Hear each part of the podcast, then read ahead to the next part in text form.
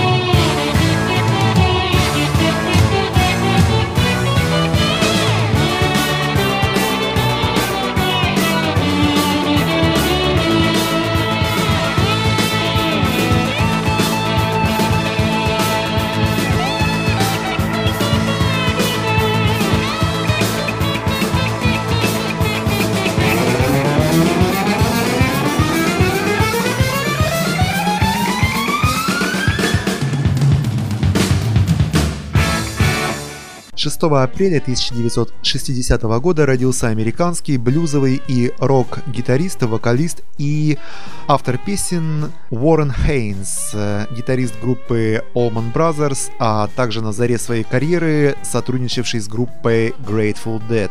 Его вдохновителями в мире гитарной музыки были Джимми Хендрикс, Эрик Клэптон и Джонни Винтер. Позже, начав играть в группе Allman Brothers, он также начал слушать Биби Кинга, Фредди Кинга, Альберта Кинга, Хаулина Вульфа, Мадди Уотерса и Элмора Джеймса. Давайте послушаем композицию группы Allman Brothers и Уоррена Хейнса и ее вдохновителя, песню, которая называется Statesboro Blues.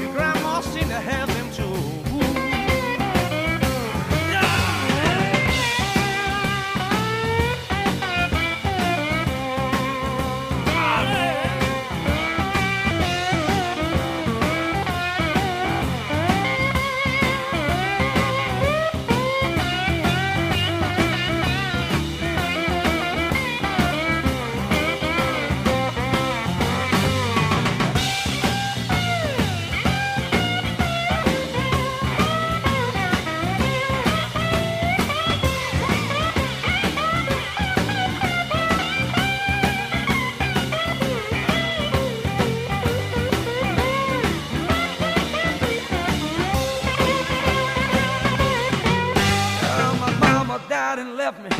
Papa died and left me. I ain't good looking, baby. I'm. Going to the country. Baby, do you wanna go?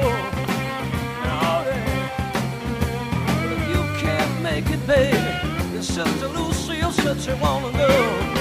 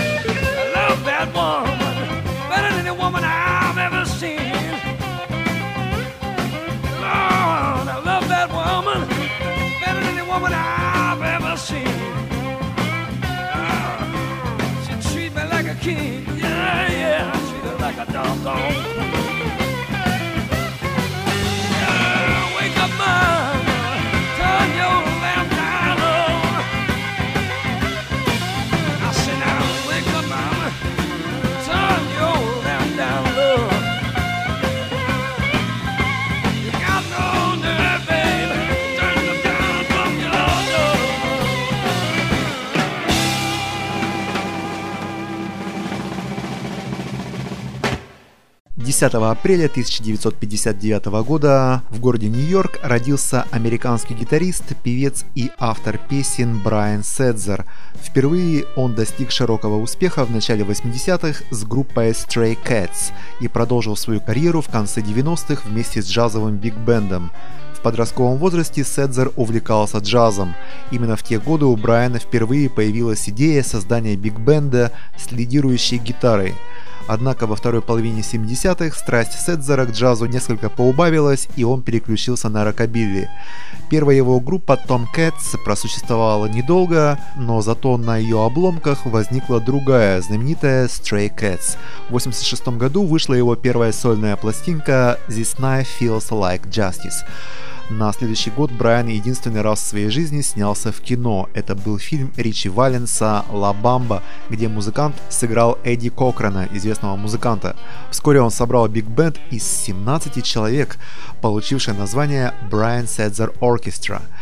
В 1994 году вышел дебютный альбом, встреченный очень тепло как публикой, так и критиками за релизом которого последовало успешное североамериканское турне, в рамках которого Брайан Седзер Оркестра выступили на джазовом фестивале в Монреале.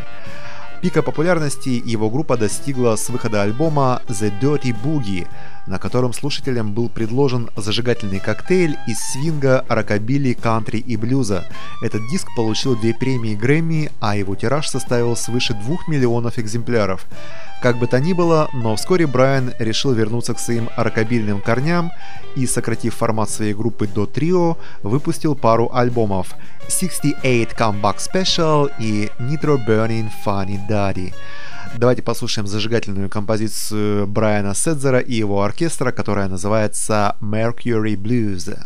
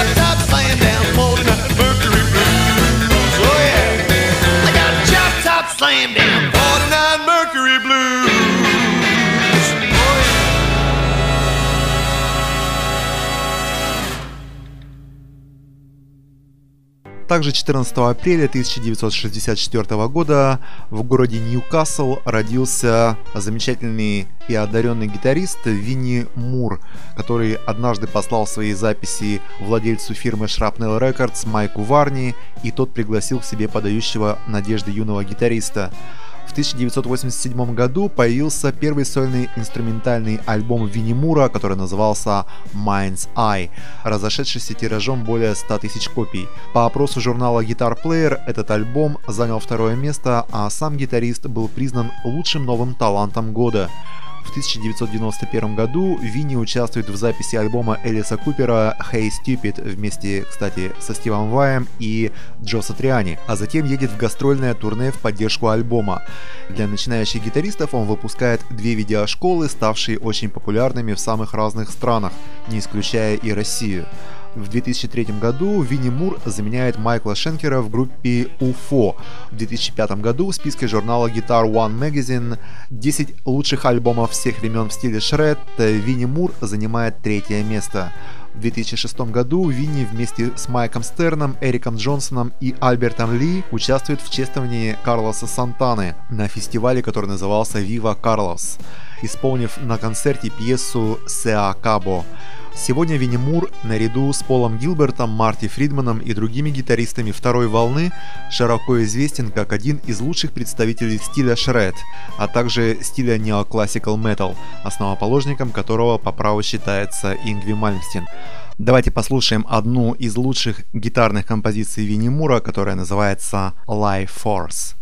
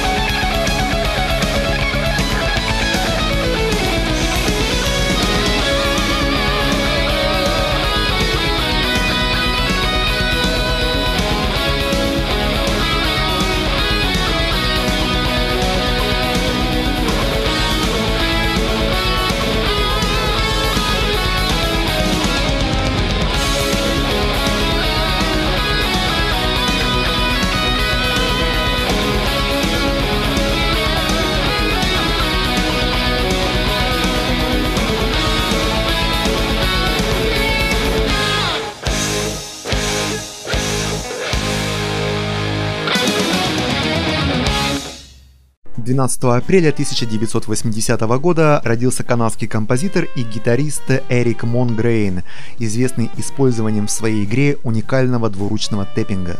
В возрасте 18 лет Эрик начал свои эксперименты с игрой на акустической гитаре в стиле Touch Style и позднее перешел к стилю двуручного тэппинга или фортепиано техники. В этот период своего творчества он услышал впервые таких гитаристов, как Дон Росс и Майкл Хеджес, которые в значительной степени повлияли на его творчество. Успех пришел к нему лишь с мировой популярностью на видеопортале YouTube. Давайте послушаем авторскую композицию Эрика Монгрейна, которая называется Alone in the Mist.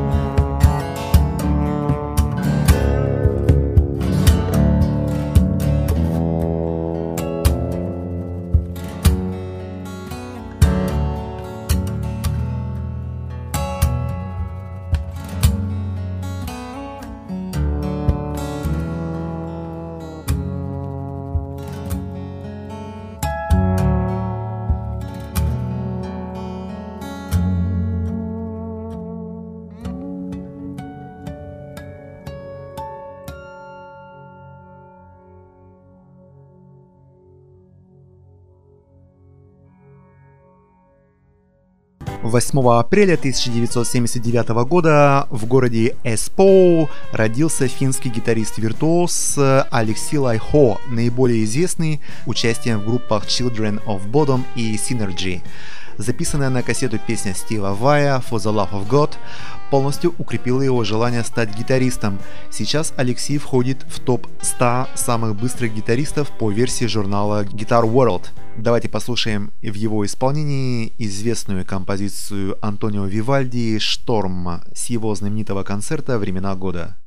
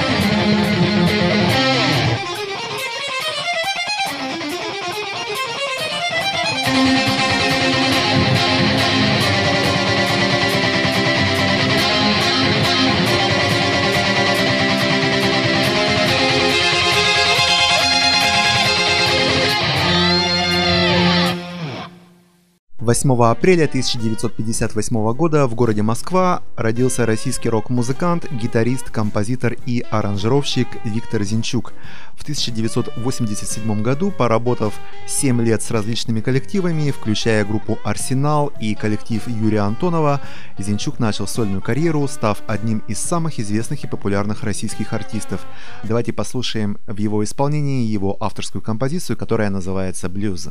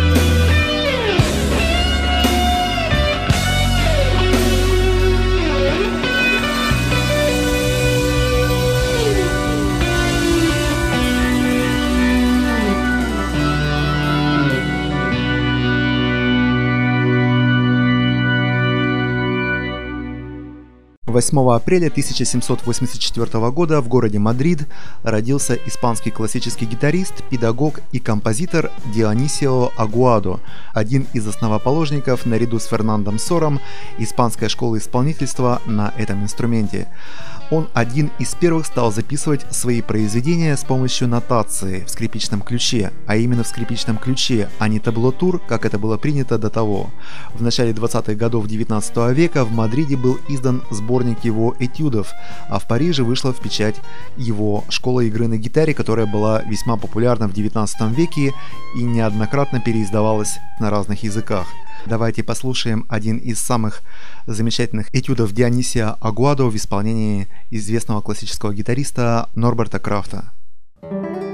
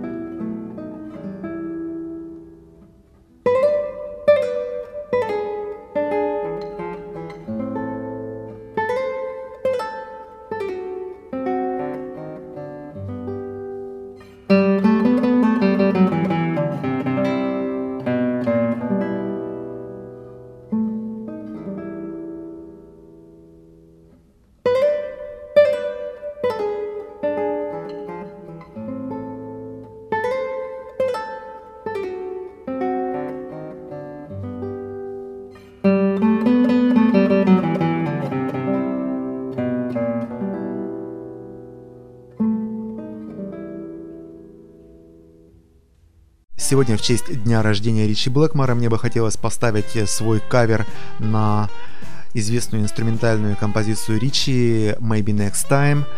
Надеюсь, вам понравится моя версия исполнительства.